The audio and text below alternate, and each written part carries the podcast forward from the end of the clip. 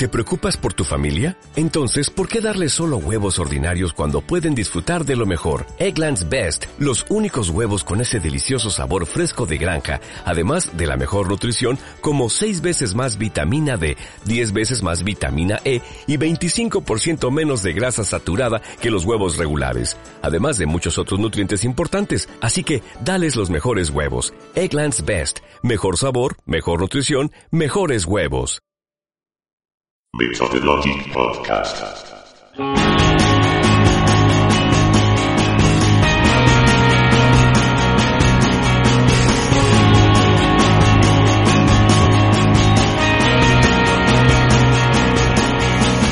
Bienvenidos a Methodologic. Bienvenidos a la telaraña de Spidey.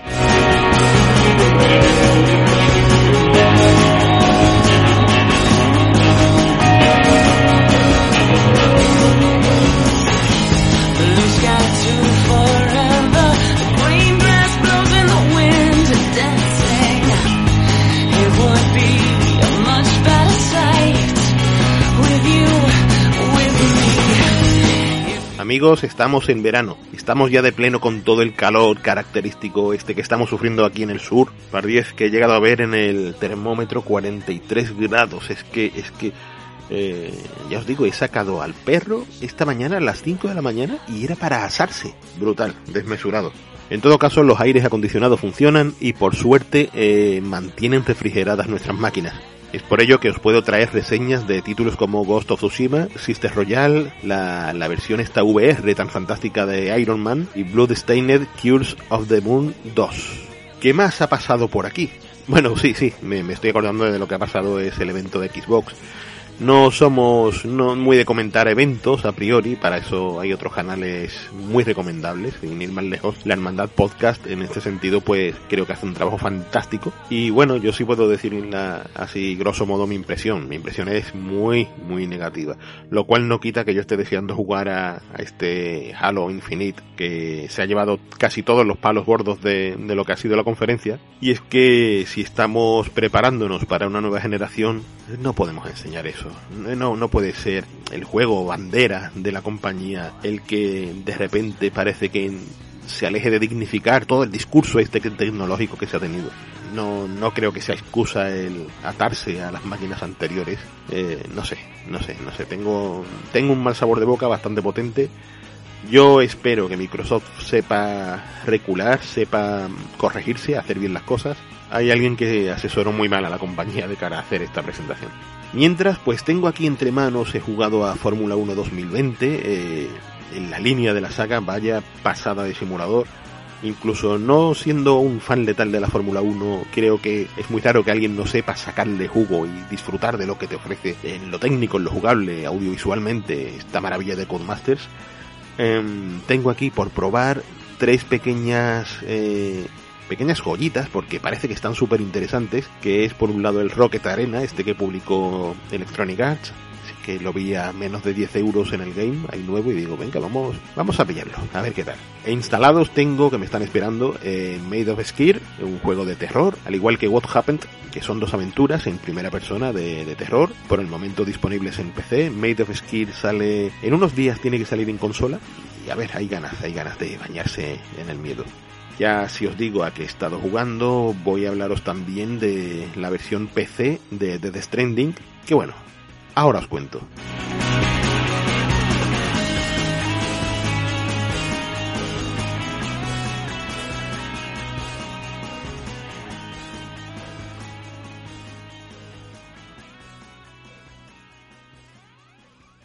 Methodologic Podcast.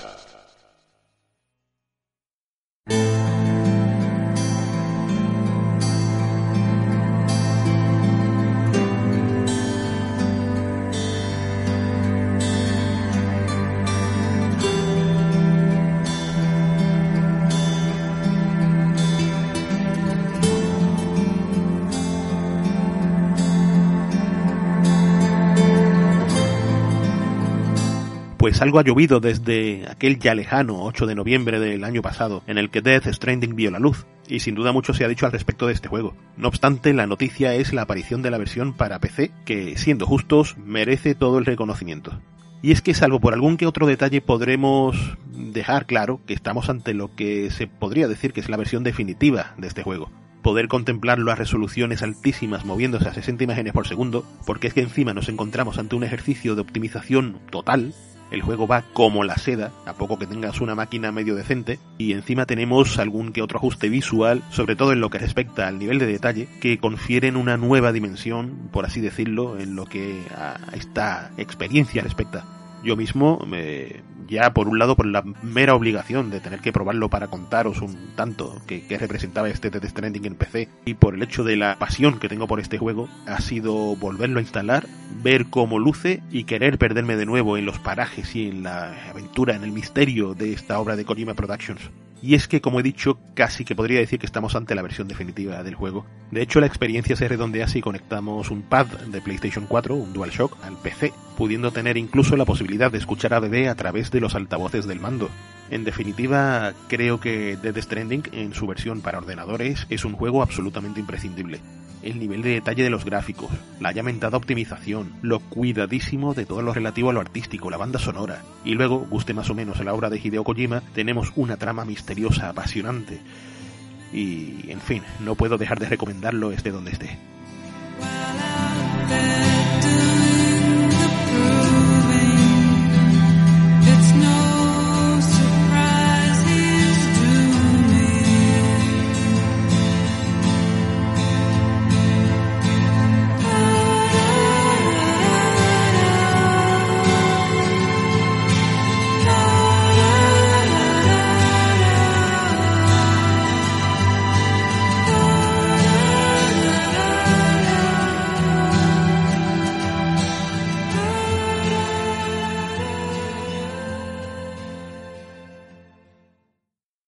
Llega el momento de desenvainar la katana porque nos vamos con Ghost of Tsushima.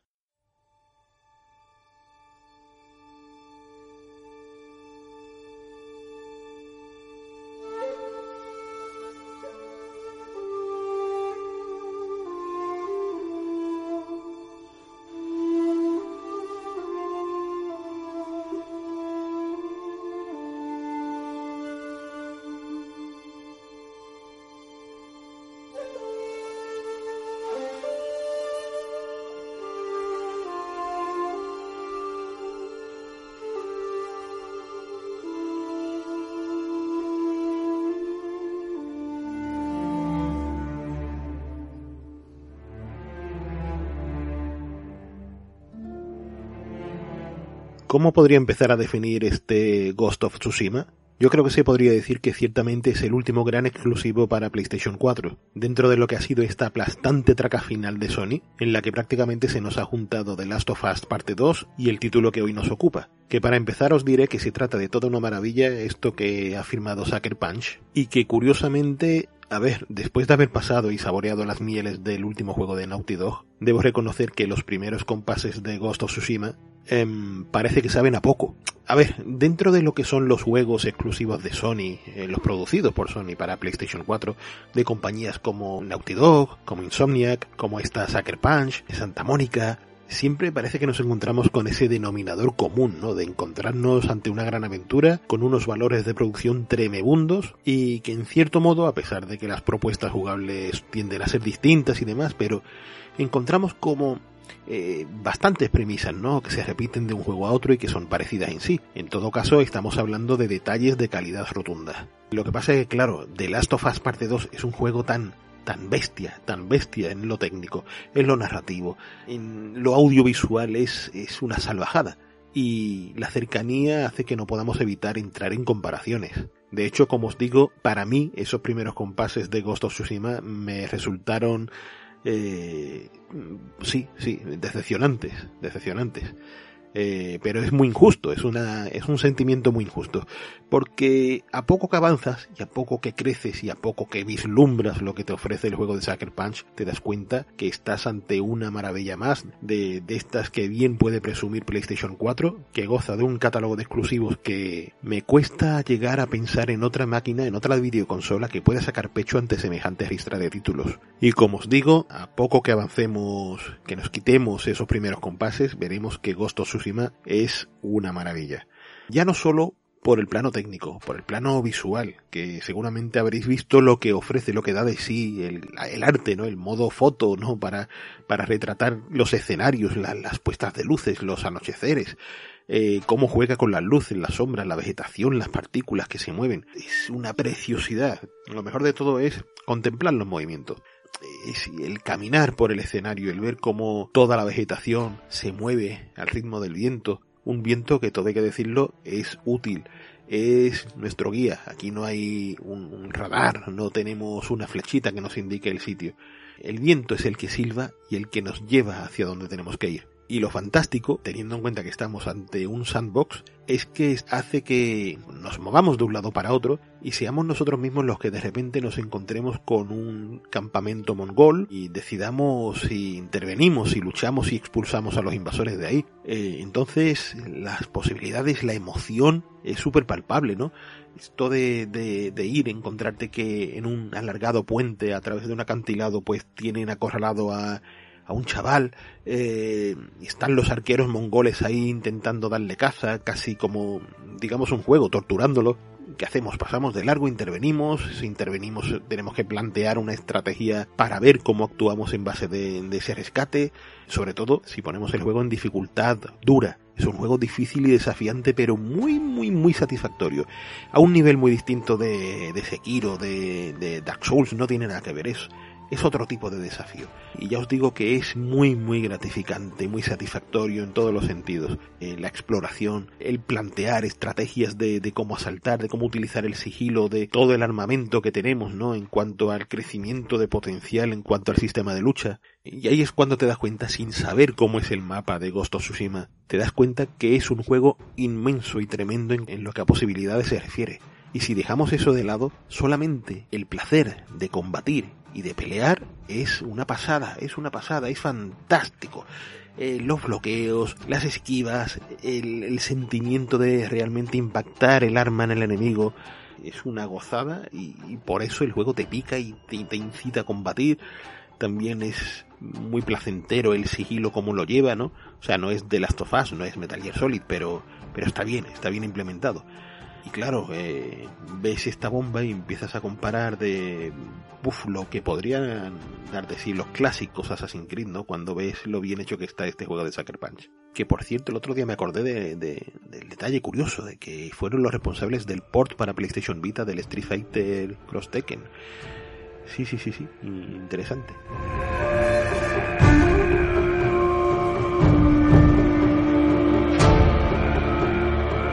Queda Ghost of Tsushima. Asumimos el rol de un samurái, Jin Sakai, que combate contra la primera invasión mongola de Japón, situándose en la isla de Tsushima y viviendo realmente las penurias que vivió el pueblo, el país del sol naciente, masacrado, eh, humillado, y bueno, nosotros como uno de los ultimísimos samuráis vivos tendremos que hacer contactos, reclutar compañeros y en fin, eh, crecer como samuráis en sí y llevar la misión a buen puerto.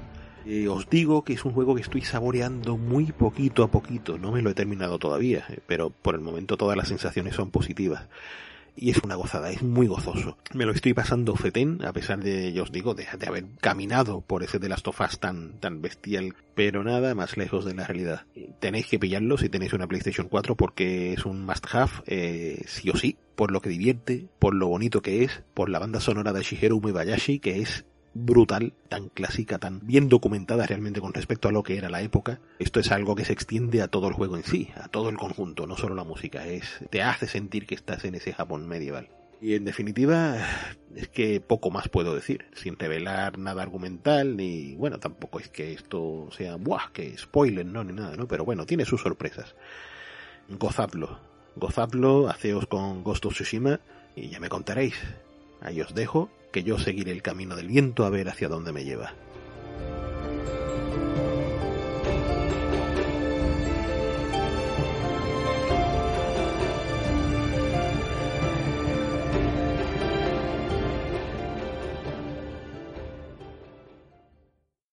Y ahora vamos con The Eternal Castle Remastered.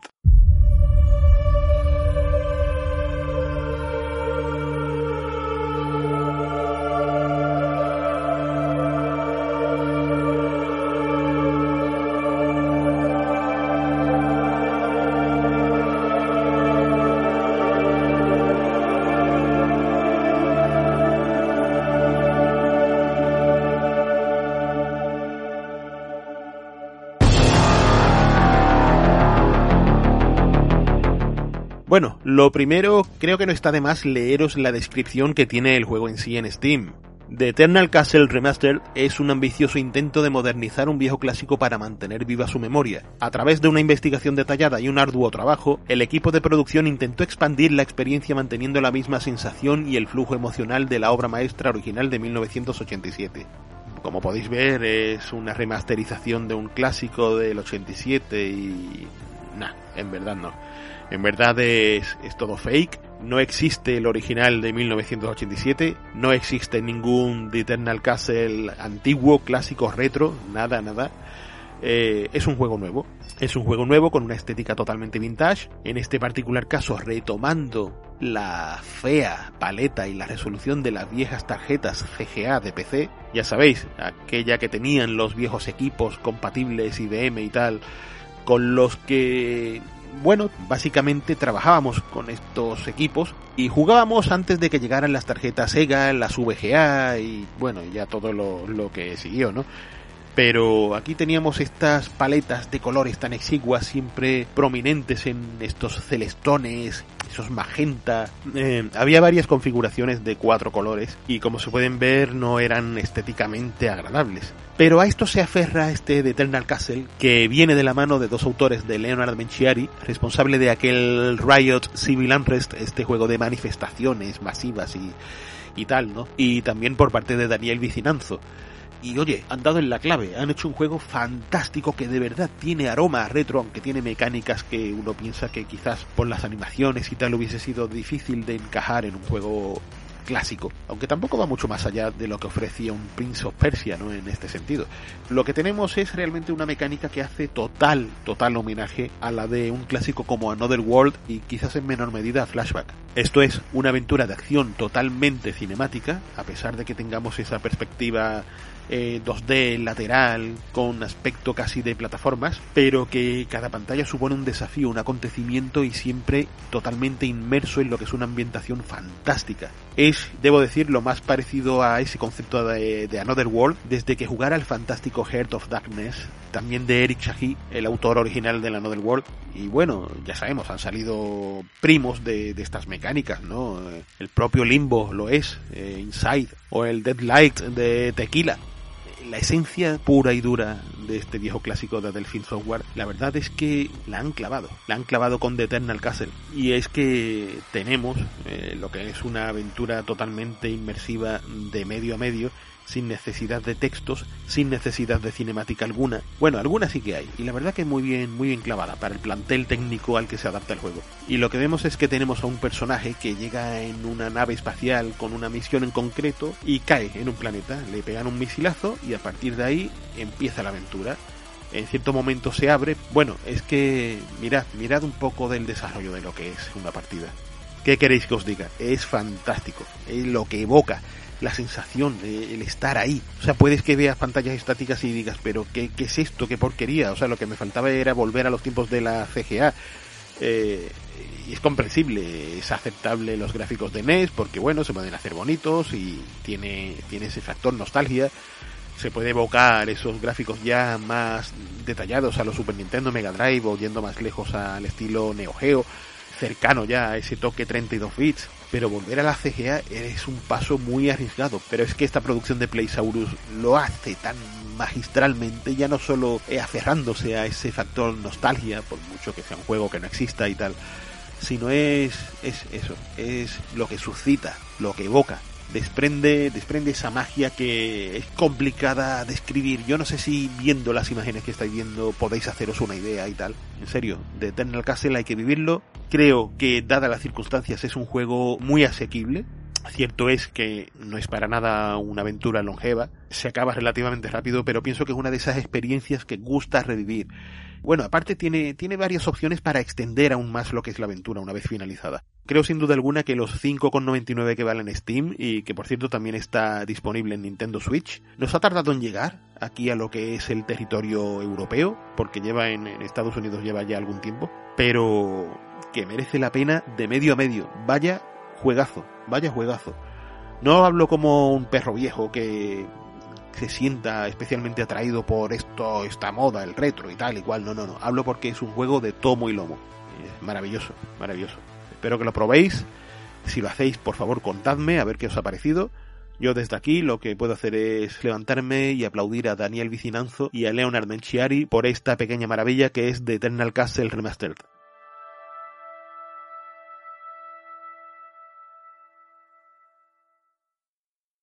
Os traemos un chat up clásico que responde al nombre de Sisters Royal.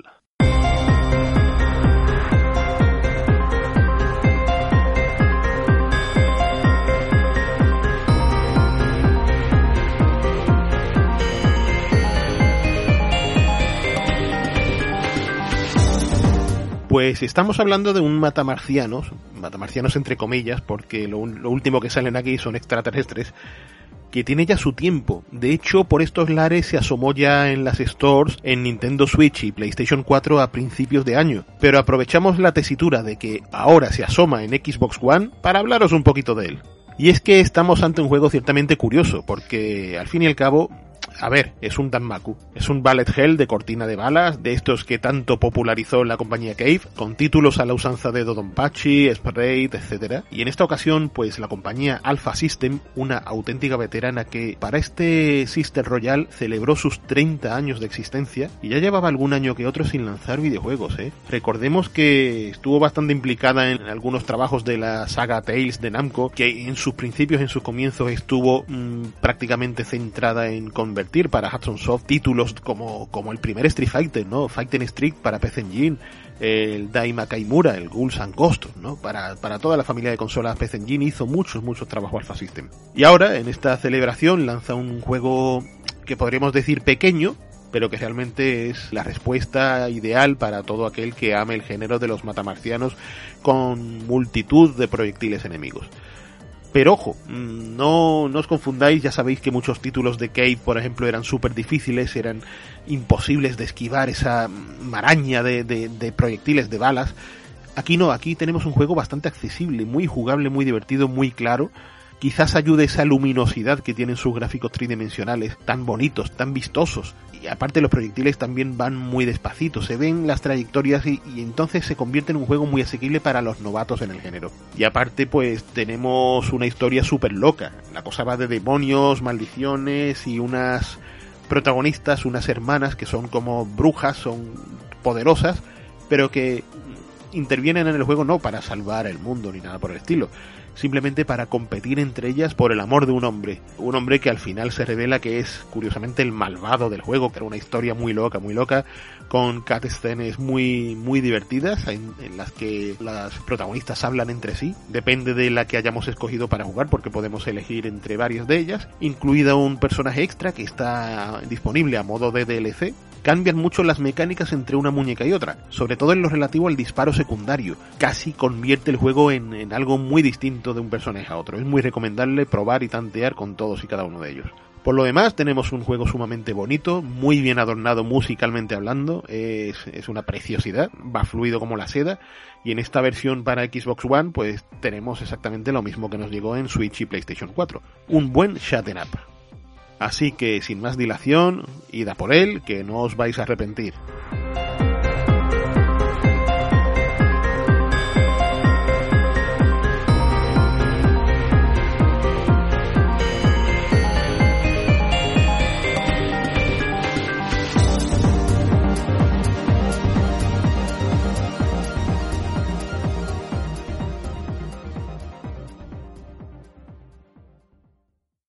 Y ahora nos enfundamos la armadura, nos convertimos en el mítico hombre de hierro y vámonos con Iron Man VR.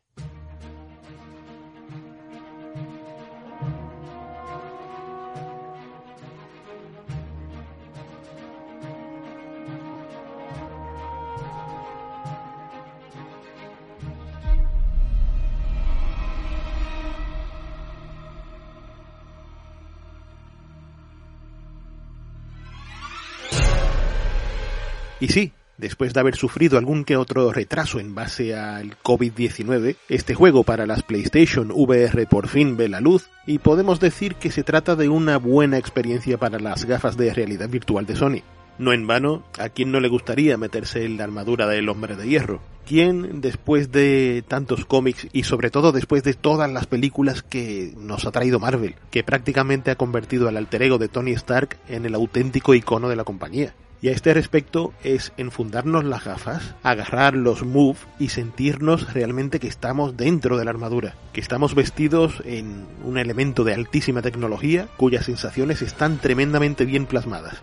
A ver, en definitiva, Marvel's Iron Man es un juego que podríamos decir eh, de vuelo con disparos, casi pensando en un Ace Combat, pero, claro está, con las particulares vicisitudes de la armadura de Iron Man. Esto es, un vuelo mucho más controlado, la posibilidad de tener multitud de armamento y por encima de todo el factor superheroico, que en serio os lo digo, la misión, después del tutorial, nos encontramos la misión, creo que es la que está en la demo, no, no, estoy seguro porque he probado directamente el juego, no pasé por la demo, en la que vamos en un avión y sufrimos un ataque de los drones de fantasma de Ghost, que nos tenemos que tirar al vacío, irnos poniendo la armadura poco a poco, y ahí tratar de rescatar a Piper Potts en lo que es una secuencia maravillosamente interactiva, con una acción espectacular y que bueno, a esto ayuda también la perfecta banda sonora que tiene, se nos queda una sensación de superhéroe, ¡buah! Brutal. Cuando llega el momento de extender nuestro brazo, agarrar a Piper y llevárnosla volando lejos de, del avión que va explotando al fondo, yo estaba sonriendo como un niño pequeño. Estaba súper contento, como ¡guau! Madre mía, qué experiencia. Y es que la gente de Camouflage, eh, los responsables del desarrollo del juego, hay que decir que lo han bordado en este sentido. Y eso que ha habido una serie de obstáculos como el mencionado coronavirus, el hecho de no haber contado con los valores de producción desmesurados que se espera de, de una producción de Sony, pero siendo justos, eh, los creadores del magnífico Republic, no sé si lo conocéis, es un juego que primero apareció para móvil, pero tal es su calidad que terminó apareciendo en consola, en ordenador, una mezcla de juego de sigilo, de aventura, muy interesante, muy interesante. Y bueno, el caso es que han volcado su talento con el Unity, su, su habilidad para desarrollar en esta plataforma, y vaya, el juego es estupendo.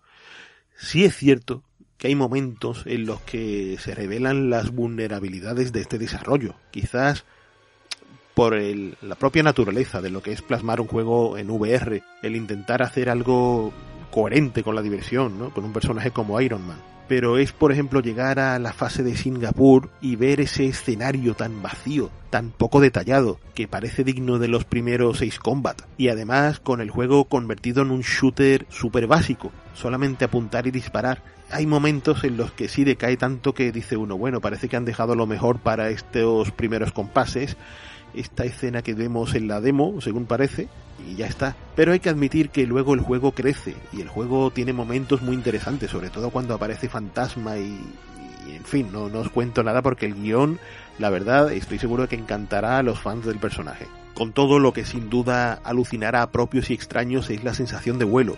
Me parece maravillosa con los Move, a la usanza de Iron Man, que se propulsa también con las manos, con las palmas de las manos, tiene ahí los retropropulsores y se orienta, pues nosotros tenemos que hacer exactamente eso, con los Move imitar el movimiento de las palmas de las manos y así vamos orientando nuestro vuelo. Esto de poner las manos mirando para atrás y entonces propulsarnos a tope, a lo mejor tenemos una pequeña inclinación, movemos la mano para el lateral y entonces vamos virando hacia ese sentido el ir aterrizando poco a poco de pie, como por ejemplo cuando nos plantamos firmemente sobre la base del avión en pleno vuelo, con ese sonido metálico característico de la armadura, el planca ahí asentados.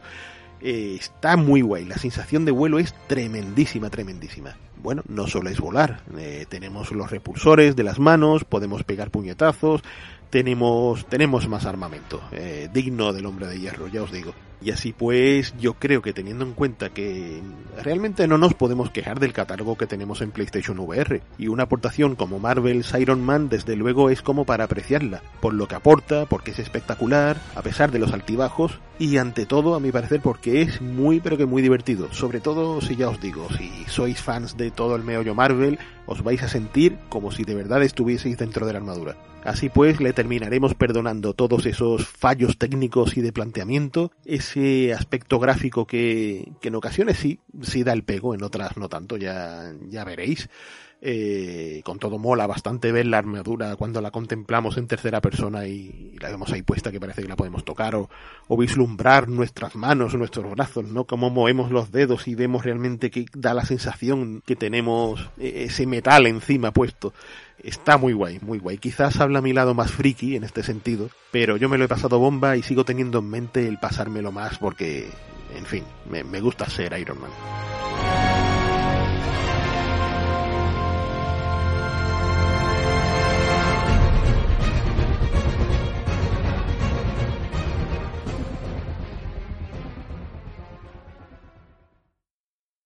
Y damos paso a unas cuantas palabritas al respecto de Bloodstained Cures of the Moon 2. No lo he catado todo lo que debería, he jugado diría que las tres primeras fases, eh, por el momento genial, pero bueno, ahora os cuento más.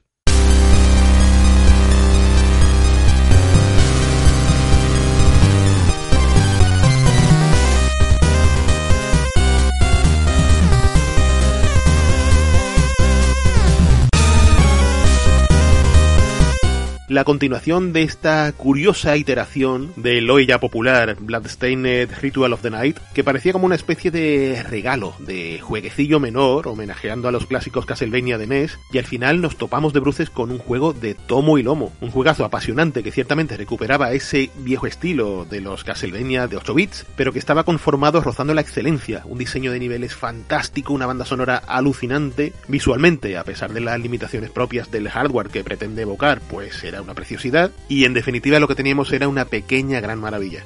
Por eso, cuando hace poquito se anunció que estaba de camino una segunda parte, lo cierto y verdad es que la alegría que tuvimos por estos lares fue patente.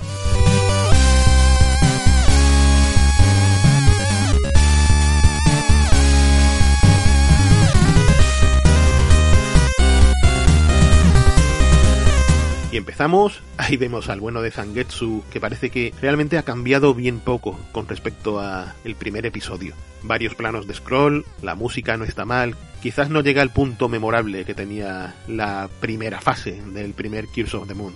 Es de suponer que no va a faltar la dificultad intrínseca de este tipo de juegos, que al fin y al cabo es algo que pedimos los fans, que sea un reto. Sí es bueno estar habituado al concepto Castlevania y a la hora de saltar, calcular, según parece, además de Zangetsu, pues vuelve Miriam, Alfred y Gebel, a los cuales se les incorpora al plantel Dominique Baldwin, la exorcista que viene de Ritual of the Night, y dos personajes más que responden al nombre de Robert y Hachi. Dominique en concreto, eh, que aparece como personaje jugable una vez acabemos la primera fase, lleva una lanza que la verdad es bastante curiosa de manejar. A priori recuerda un tanto a Eric Lecarde del famoso Castlevania de Mega Drive y tiene movimientos muy particulares como el poder utilizar la lanza hacia abajo para rebotar en los enemigos y llegar a, más altura, eh, puede golpear hacia arriba y tiene mayor potencia de salto con respecto al de Zangetsu. Por lo tanto se mantiene la dinámica de cambiar constantemente de personaje según la situación lo requiera y con ello este nuevo Bloodstained sigue con esa agilidad, ese dinamismo tan agradable. No sin cierta razón hay quien se queja del exceso de juegos pixel art con estilo NES que abundan en el mercado. Bueno, en primer lugar, es lógico, porque al fin y al cabo la Nintendo de 8 bits significó lo que significó en los Estados Unidos. En cierto modo eh, salvó el videojuego como aquel que dice, siempre y cuando eh, precisamente no tengamos en cuenta lo que se cocía más allá del territorio americano y más allá del factor consolas. Igualmente en Japón y así para muchísimas empresas desarrolladoras japonesas que vieron en Famicom eh, todo un filón. Por otra parte, también es cierto que el recurrir al colorido, a la resolución de un juego de NES, de Famicom, alivia sobremanera todo lo relativo a los valores de producción. Fijaos lo bonito que sería mmm, ver más a menudo juegos con un pixel art al estilo Neo Geo, con ese colorido, esas pantallas cargadas. Sin embargo, vemos NES, NES y NES que está bien, ok, esto sí se hace en condiciones precisamente como hace aquí el amigo Igarashi con la gente de Inti Crates que logran reproducir, a pesar de que estemos viéndolo a 16.9, este estilo tan, tan propio, tan característico, pues bienvenido sea. Al igual que el venidero Lords of Exile, un Castlevania de pura cepa made in Spain que no, nos va a llegar, esperemos que pronto, eh, estamos deseando, esperando aquí como agua de mayo que salga. Y es lo que digo, podemos a lo mejor quejarnos de esa repetición del estilo, pero por favor, que, que, haya más, ¿no? Al que no le guste que no lo compre, que mire para otro lado. Es que si tenemos juegos redondos, tan redondos como estos dos Bloodstained, maravilla, maravilla. fijaos en el, el jefe de la primera fase, es un clásico jefe de la serie, igual de Castlevania incluso, se podría decir que, que Bloodstained hace más hincapié en rutinas muy severas al respecto de los viejos Castlevania. Es seguir la rutina una y otra vez, casi casi que se depende más de ese seguimiento de, de la rutina que de la propia habilidad del jugador, pero funciona, es divertido. Simplemente hay que ser preciso, no fallar y triunfar. En fin, esto es por el momento lo que podemos ver de este Cures of the Moon 2, este Bloodstained Retro. Ya os digo, esto es un primeras impresiones en toda regla. Y qué más deciros, que los que hayáis jugado al original sabréis de sobra que nos espera un auténtico juegazo. Sigue en la misma línea, el diseño parece que sigue siendo tan divertido y tan excelso como en el anterior, y que en fin, ahí queda. Y para terminar, he pensado que sería muy interesante trasladar desde YouTube a- al formato podcast los programas de, Haciendo Justicia que estamos subiendo y que han tenido muy buena recepción en el canal. Vamos a empezar con el primero de ellos, donde rescatamos cuatro videojuegos y, y bueno, ahora os cuento qué hacemos con estos Haciendo Justicia.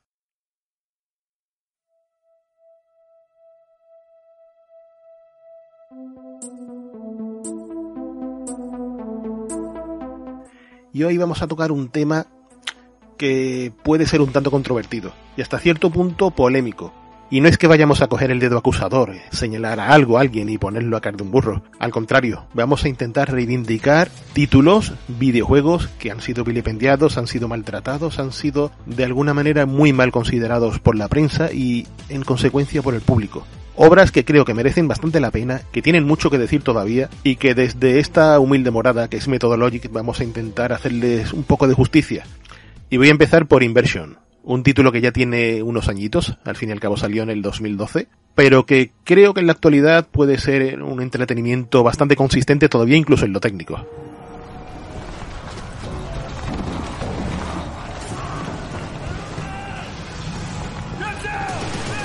¿Qué es Inversion? Pues ya lo estáis viendo, es un juego de acción en tercera persona muy pero que muy al estilo de Years of War. De hecho, bien que se puede decir que las mecánicas son las mismas, tal cual. El sistema de cobertura es calcado, el movimiento de nuestro personaje al andar, al correr. Es un juego clavadísimo, clavadísimo al gran éxito de Epic para el ecosistema Xbox. Pero ojo, que estamos hablando de una buena copia, de un buen juego dentro de ese particular género, que es este del shooter en tercera persona con coberturas. El problema es que, que era eso, era un juego solitario, era un juego que no venía de ninguna franquicia conocida. Era un título que provenía de una empresa que parece, así, a bote pronto sobre el papel, pues no era importante, no tenía peso. Claro, es que es fácil, es fácil pensar que Saber Interactive son unos don nadie. Esta gente quiénes son, Eh, este juego desconocido, pero es que basta con analizar su currículum y darse cuenta uno que, que, que tienen, tienen bastante empaque, tienen una trayectoria muy envidiable. Eh, recuerdo yo haber probado ese primer título que lanzaron, ese Will Rock, a la sombra de Serious Sam y compañía. Pero es que al poco publicaron Time Shift, otro first person shooter que manejaba el tiempo, podías paralizarlo, volver atrás. A mí me encantó en su momento. Eh, en última instancia han firmado ese Guerra Mundial Z que a mí actualmente me tiene tan enganchado eh, y creo que lo haría con todos los que lo probaran si han sido fans del clásico Left 4 Dead. Aparte de los muchos desarrollos propios que tiene, son gente a la que los grandes estudios recurren como asistentes, ¿no? Oye, ayúdame, ayúdame que necesito eh, tu habilidad para terminar este Halo Master Chief Collection. O sea, no es moco de pavo, estamos hablando de, de la gente de 343, de Microsoft, ¿no? Ahí contando con esta gente. Eh, la conversión a Switch de The Witcher 3 es de ellos. O sea, ellos han hecho algo impensable con eso. O Crytek está recurriendo a Saber para que les eche un cable con la, la remasterización del primer Crisis. En fin, que de Don Nadie tienen más bien poco.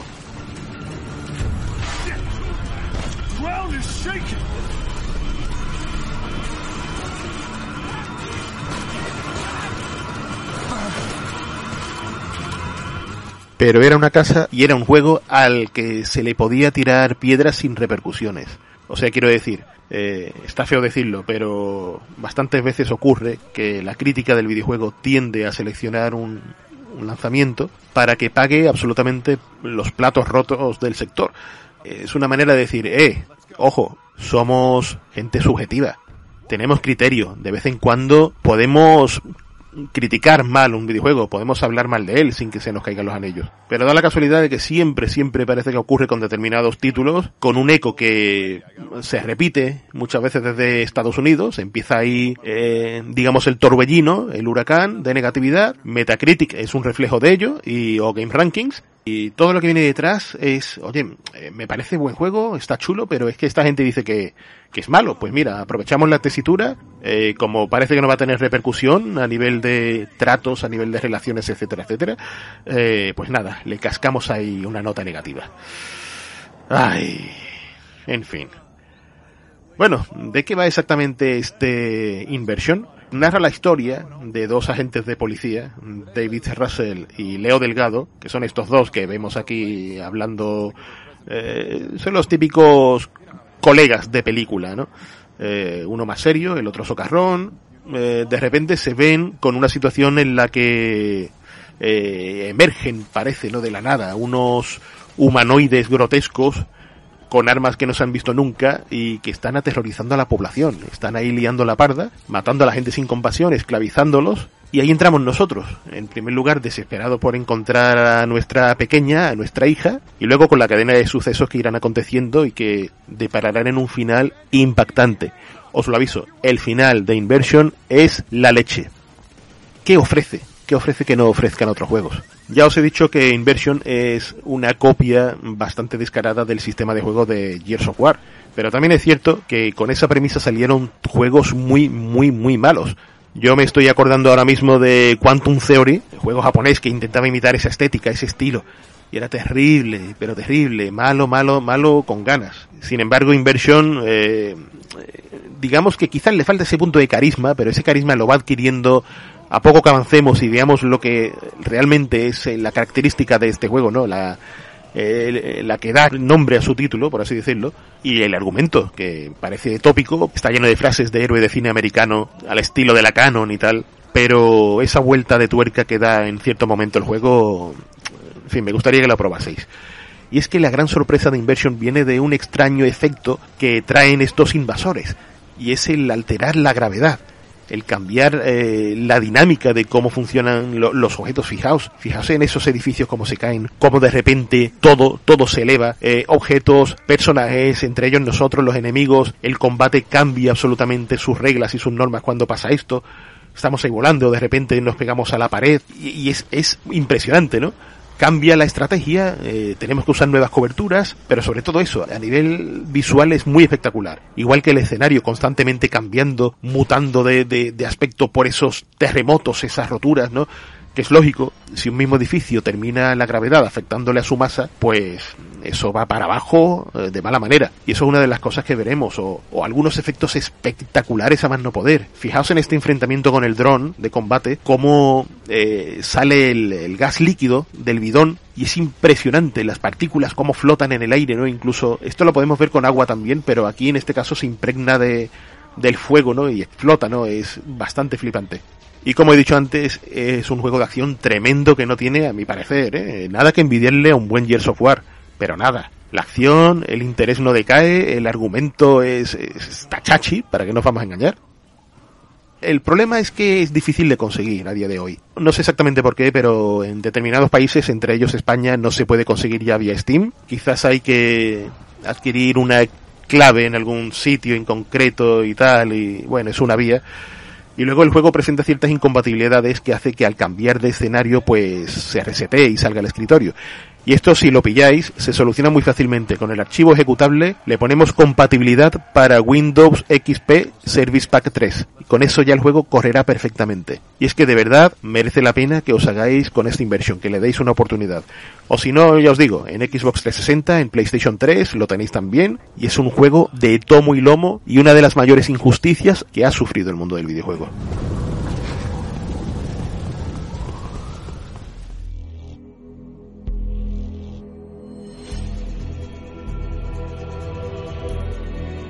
Y después de Inversión, el segundo título que vamos a tratar y que vamos a intentar rescatar de esas malévolas garras del olvido, de la desidia a nivel profesional, de la crítica, de los intereses extraños o de las opiniones sesgadas, es Left Alive, un juego de Square Enix que es bastante reciente y que venía a ser algo así como el Metal Gear Solid de Square. Al fin y al cabo la mecánica es esa, es la del sigilo, la de la infiltración, el combate eh, más táctico, ¿no? En este sentido. Muy, pero que muy Metal Gear. Y uno de los mayores reclamos precisamente era el tener como diseñador principal a un grande como Yoji Shinkawa. Ya sabéis, el grandísimo artista responsable de los diseños de Metal Gear Solid y en última instancia de Death Stranding.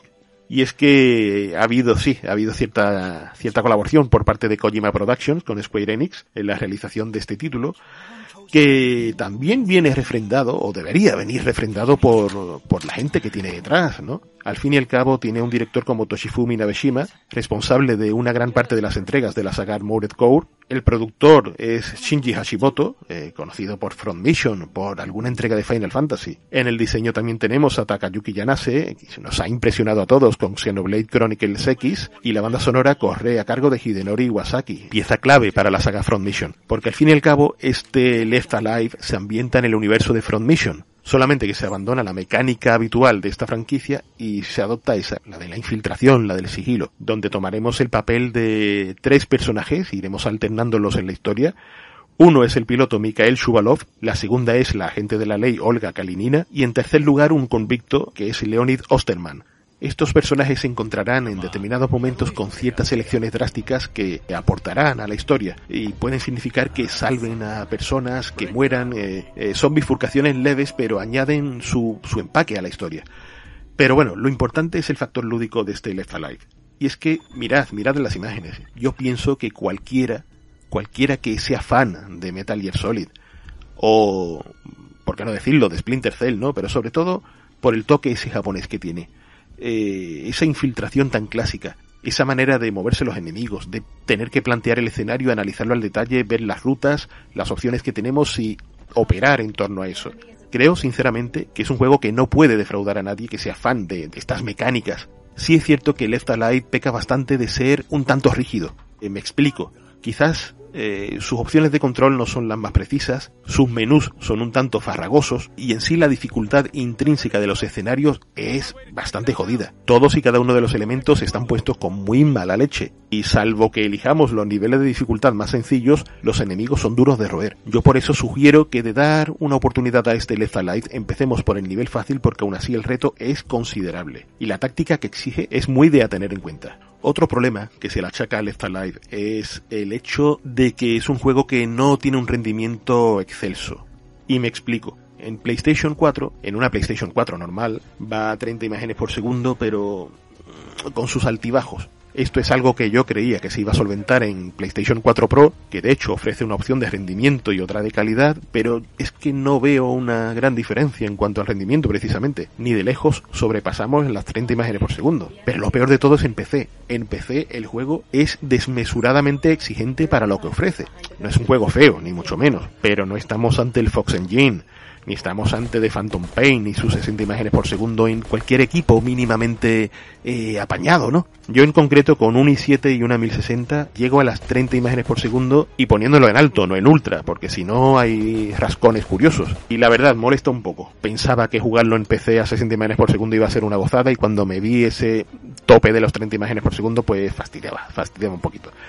Pero que esto no sea óbice para lo que es un juego muy interesante, más que emocionante. Los diseños de Shinkawa se notan a la legua y son bien bonitos. La música de Iwasaki es genial y evoca totalmente aquellos compases de Metal Gear Solid del primero, esas infiltraciones en Shadow Moses.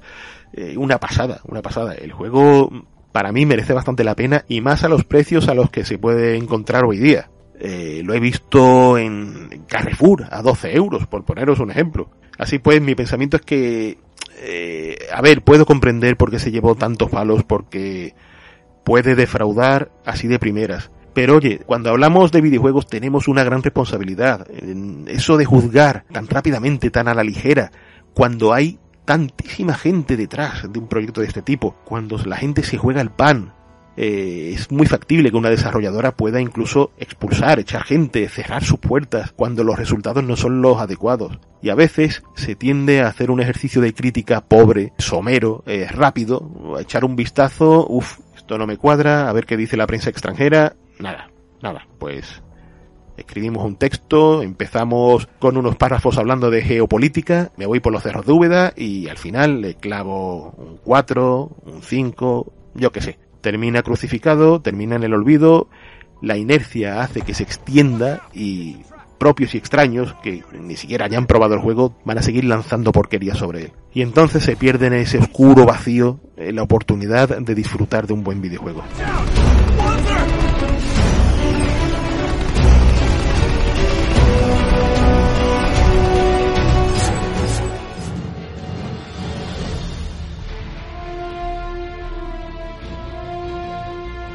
Algo, algo muy similar a lo que le ocurrió a Metal Gear Survive.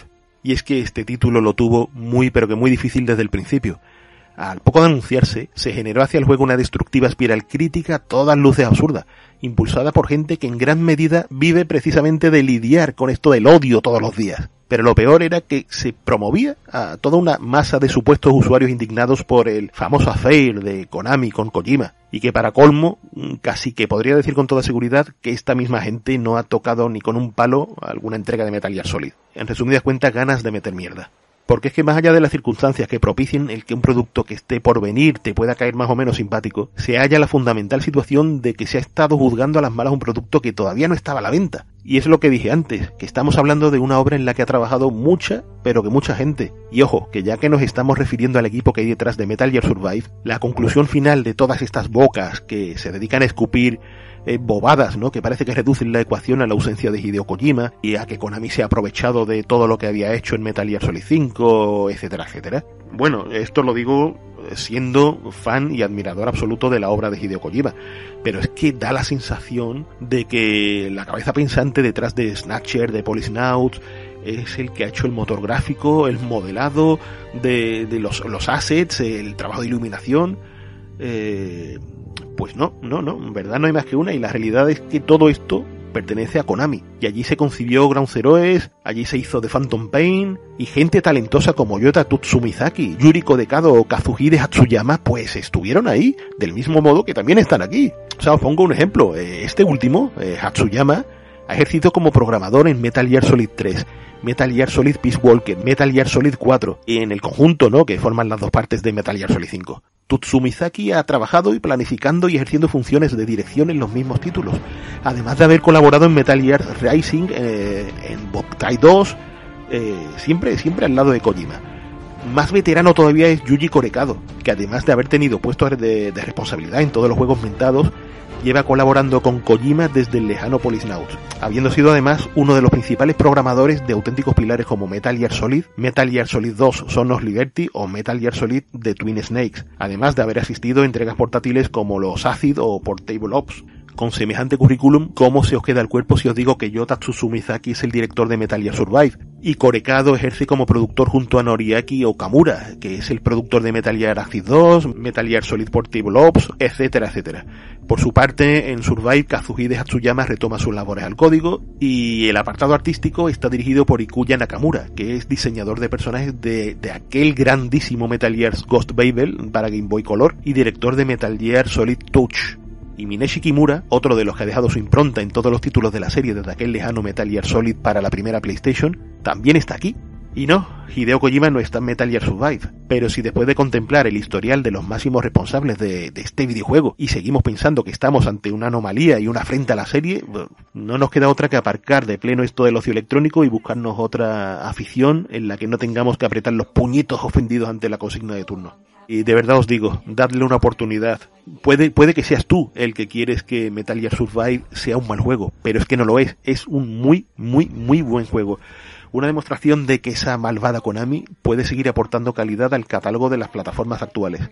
He intentado desempolvarme de mi vena de fanboy, de, de, de, ese amor que le tengo a Konami desde los tiempos del MSX y tratar de ser lo más objetivo posible. Pero claro, cuando me pongo a mirar la cantidad de horas que he invertido este juego, los desafíos apasionantes que me ha otorgado, las constantes actualizaciones de Konami para ofrecer nuevo contenido y mantenerlo vivo, lo profundísimo de su concepción jugable, porque sí, parece que cogemos lo elemental de Metal Gear Solid 5, pero nada más lejos de la realidad, amigos. Esto el concepto survive, el factor supervivencia de este juego es, aparte de, lo más orgánico que he visto en mucho tiempo, es eh, la, pieza sobre la que gira todo. Y esto por no decir de lo que supone volver a este digamos, universo al que es un fan y redento de The Phantom Pain, con esa, ese incómodo vacío, ¿no? A sabiendas de que estaba ahí el final, de que no solo se acabó el- ese juego maravilloso, sino que tras la marcha de Kojima, pues,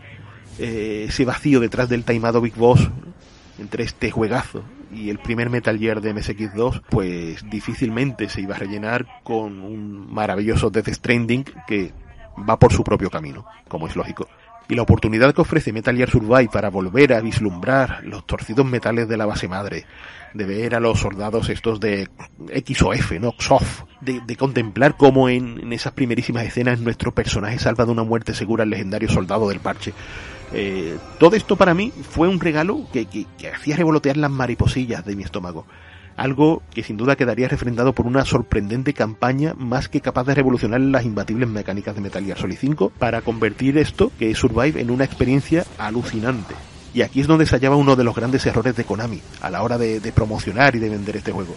Y es que el modo historia, por mucho que tengáis entendida otra cosa, eh, es el eje central de Metal Gear Survive. Es el punto en el que giran el resto de opciones. Y por ende, y por estar fantásticamente trazada, el factor capaz de elevar a este bastardo Metal Gear muy por encima de esa mediocridad cantada por la peor gentuza del sector es más que palpable. El problema es que, tal y como la compañía promocionó, básicamente desde el principio, eh, es que, bueno, eh, sobre el papel no es un problema. Metal Gear Survive dispone de opciones multijugador que apuestan por el cooperativo, por el aguantar hordas, eh, son modos muy divertidos que se complementan muy bien con la campaña, se comparten experiencias, recompensas, etcétera. Pero que al fin y al cabo son modalidades satélites que aunque son divertidas no terminan de desviar la atención de lo que es una campaña eh, que te atrapa, ¿no? Te consigue capturar, ¿no? Por su formidable apuesta por la supervivencia. Konami dio a entender que el juego era eso, era un multijugador de cargarte zombies básicamente y aguantar hordas y poco más. De hecho, es que han sido muchos los conocidos y amigos que cuando le digo que la campaña de Metal Gear Survive es buena, dicen, ah, pero tiene campaña. O se sorprenden, ¿no? Y a ver, ojo, eh, no, no voy a hacer ningún tipo de spoiler, pero la historia, que así de lejos puede parecer tan básica como oportunista de cara a reutilizar mapas y assets de, de Phantom Pain, sorprende a poco que vayas dando pasitos en la aventura. Y más aún con, con giros que golpean tu imaginación, con momentos que, que ya no solo por, por el fanservice te dejan con la boca abierta, sino que apuestan por una ciencia ficción que se acopla perfectamente con los nuevos enemigos, con un innovador factor lúdico y de alguna manera se integra en el universo Metal Gear Solid. Llegas a pensar que esto podría estar pasando dentro de la credibilidad que le puede dar un fan como, como servidor. Y no es de extrañar porque además de Tutsu Mizaki, encontramos en el guion a afamados novelistas como Ryo Yoshigami o Gakuto Mikumo. Y también tenemos unas cinemáticas bastante flipantes, que lo, podemos ver aquí en, en el vídeo. No tienen el talento de Kojima detrás, de lo que son las cámaras, entre comillas, pero las hay, y algunas son espectaculares. Antes hablé de la supervivencia y diré que casi todo Metal Gear Survive se basa en eso, en sobrevivir, en gestionar nuestra base, en la gestión de recursos, en enfrentarnos eh, a esa zona oscura que oculta muchos, muchos secretos. Si no, mirad ese primer encuentro con el señor, el señor del polvo. Aquí, aquí lo podemos ver. Es impresionante. Eh, te, te intimida, te asusta, ¿no? Eh, tiene muchos, muchos secretos, mucho misterio. Es un juego que realmente tiene toda esa esencia de la escuela Kojima. También os diré eso. Es una aventura muy, muy, muy difícil. Eh, su gameplay es muy satisfactorio y, y, demuestra una progresión constante. O sea, hay tantos vídeos que se han enseñado ahí de los primeros minutos con un personaje que se cansa al momento, que no tiene posibilidades de prácticamente hacer nada. Eh, la mayoría de los reviewers se han quedado ahí. Muchos youtubers han puesto esas imágenes torpes y lentas y se han reído del juego. Cuando el juego está pensado para que progreses, para que avances y te conviertas en un personaje bien armado, lleno de habilidades y capaz de hacer muchas cosas. Y ahí se ha quedado el, tema. Y es que, es que se trata de una producción con bastante enjundia. Muy, muy bien pensada. Los engranajes en los que la supervivencia, la gestión de recursos, la exploración, el combate, todo, todo encaja como la mejor de las maquinarias. Y para colmo, como ya, ya os he dicho antes, sustentado por un hilo argumental que es muy emocionante, que impulsa situaciones límite capaces de ponernos el corazón a 100 por hora y que bueno, ya veréis que enfrentaros al primer asedio de, de errantes ¿no? a, a nuestra base es la caña, es la caña. Y de- después de todo esto, eh, ya solo a vosotros os queda creerme o seguir pensando que este Survive es basura. Que sí, que vale, que no está Kojima, que te obliga a estar conectado de forma perenne a internet. Y ahora eso sí, dime, dime que tu consola o tu PC no lo están. lo de que te cobran 10 euros por un slot de personaje extra, que es algo tan fácilmente solventable como jugar con otro perfil de usuario. En fin, esto es casi que mejor que sigas entonces tragándote los gritos del youtuber de turno, que te siga convenciendo de que tal o cual juego es basura, de que estamos ante la peor generación de la historia, o yo que sé, o hacerme un poquito de caso a mí y pensar que este Metal Gear Survive, que tantas, tantísimas horas me ha dado de diversión, tiene, tiene algo de bueno.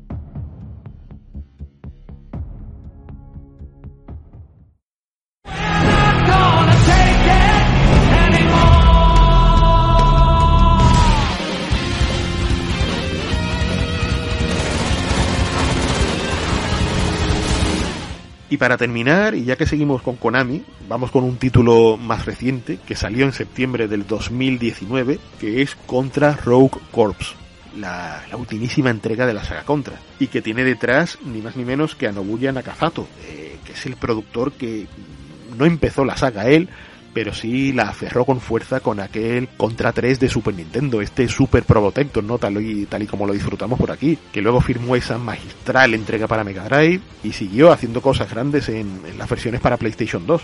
Y aquí pues lo tenemos planteando unas mecánicas eh, que ha retratado una empresa que se llama Toy Logic, que ha colaborado firmemente con Konami y que también ha trabajado con otros grandes juegos, ¿no? Eh, han colaborado en desarrollos como The Evil Within, Kid Icarus Uprising, Dragon Quest 11, o sea, no, no son novatos precisamente.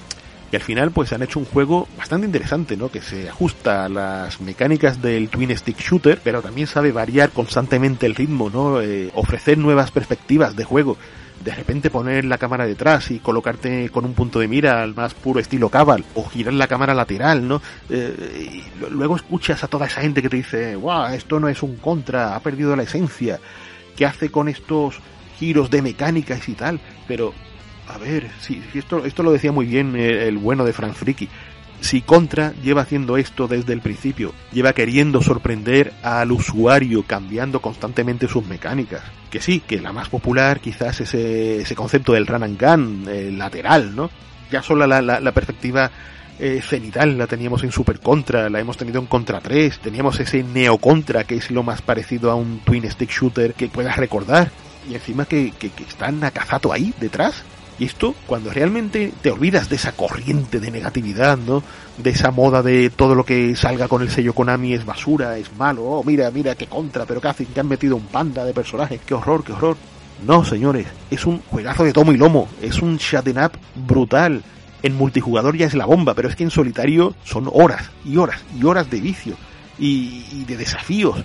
Ya no solo de, de, lo que es la historia, sino son las diferentes hordas a aguantar, ¿no?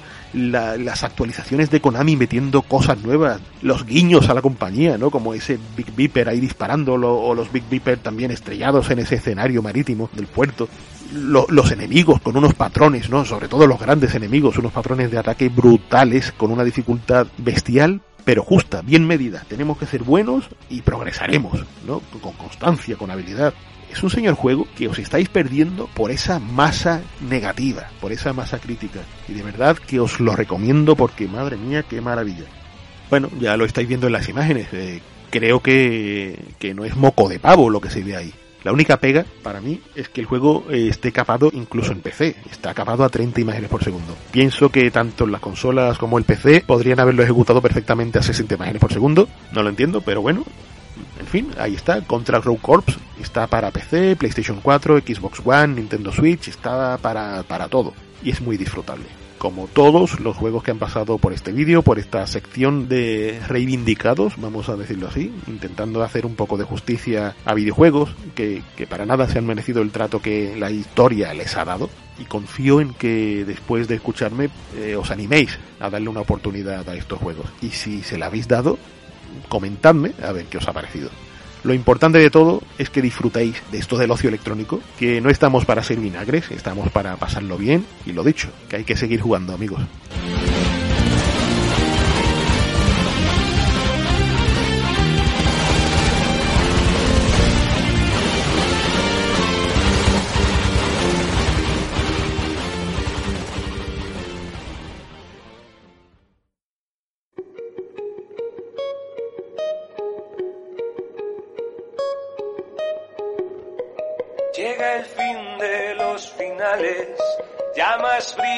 Y esto es todo familia. Aquí se acaba la ración metodológica del mes. A ver cómo nos sienta el verano a este respecto. Contaros que estamos haciendo cosas muy interesantes. En breve vamos a tener un debate sobre The Last of Us que creo que va a merecer mucho la pena. Que por supuesto veréis por aquí.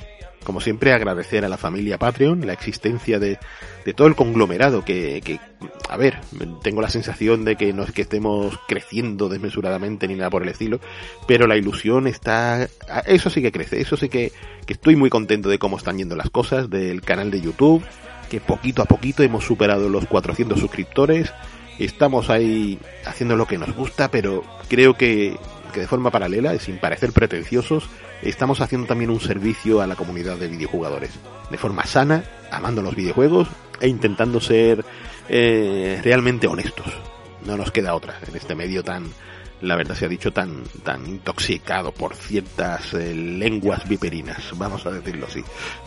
Mientras tanto, aprovechad el verano, descansad, sed muy prudentes con lo que tenemos encima y disfrutad del videojuego, que es una manera sana de, aislarnos un poco de, de esto.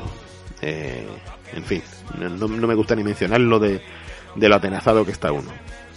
Un saludo y seguir jugando familia. Hasta la próxima.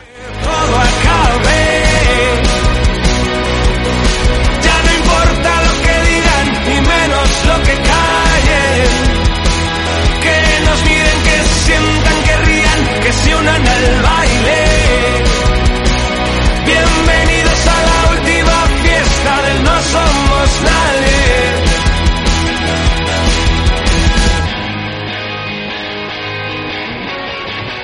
Chocan nubes contra el suelo, sobre santos y profanos. Antes ni se conocían, ahora se dan de la mano. Se despiertan pasiones, ya no esconden sus encantos. Se pervierten las barreras, ya no asustan los abrazos. Y en la oscuridad de un patio, dos extraños que se han encontrado.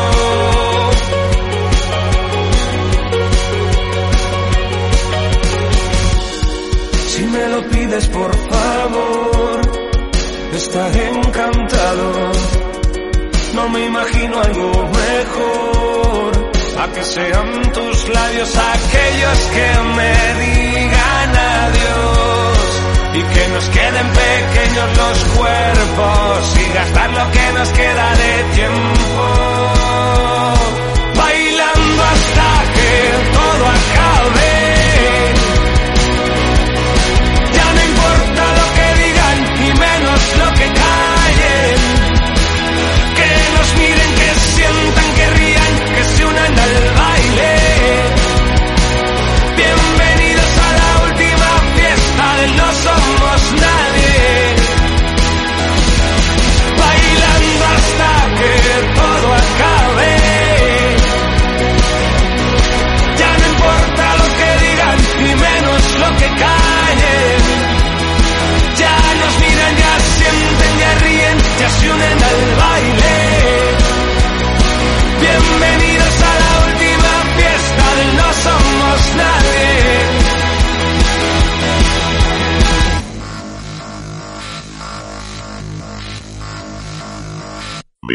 Methodologic Podcast.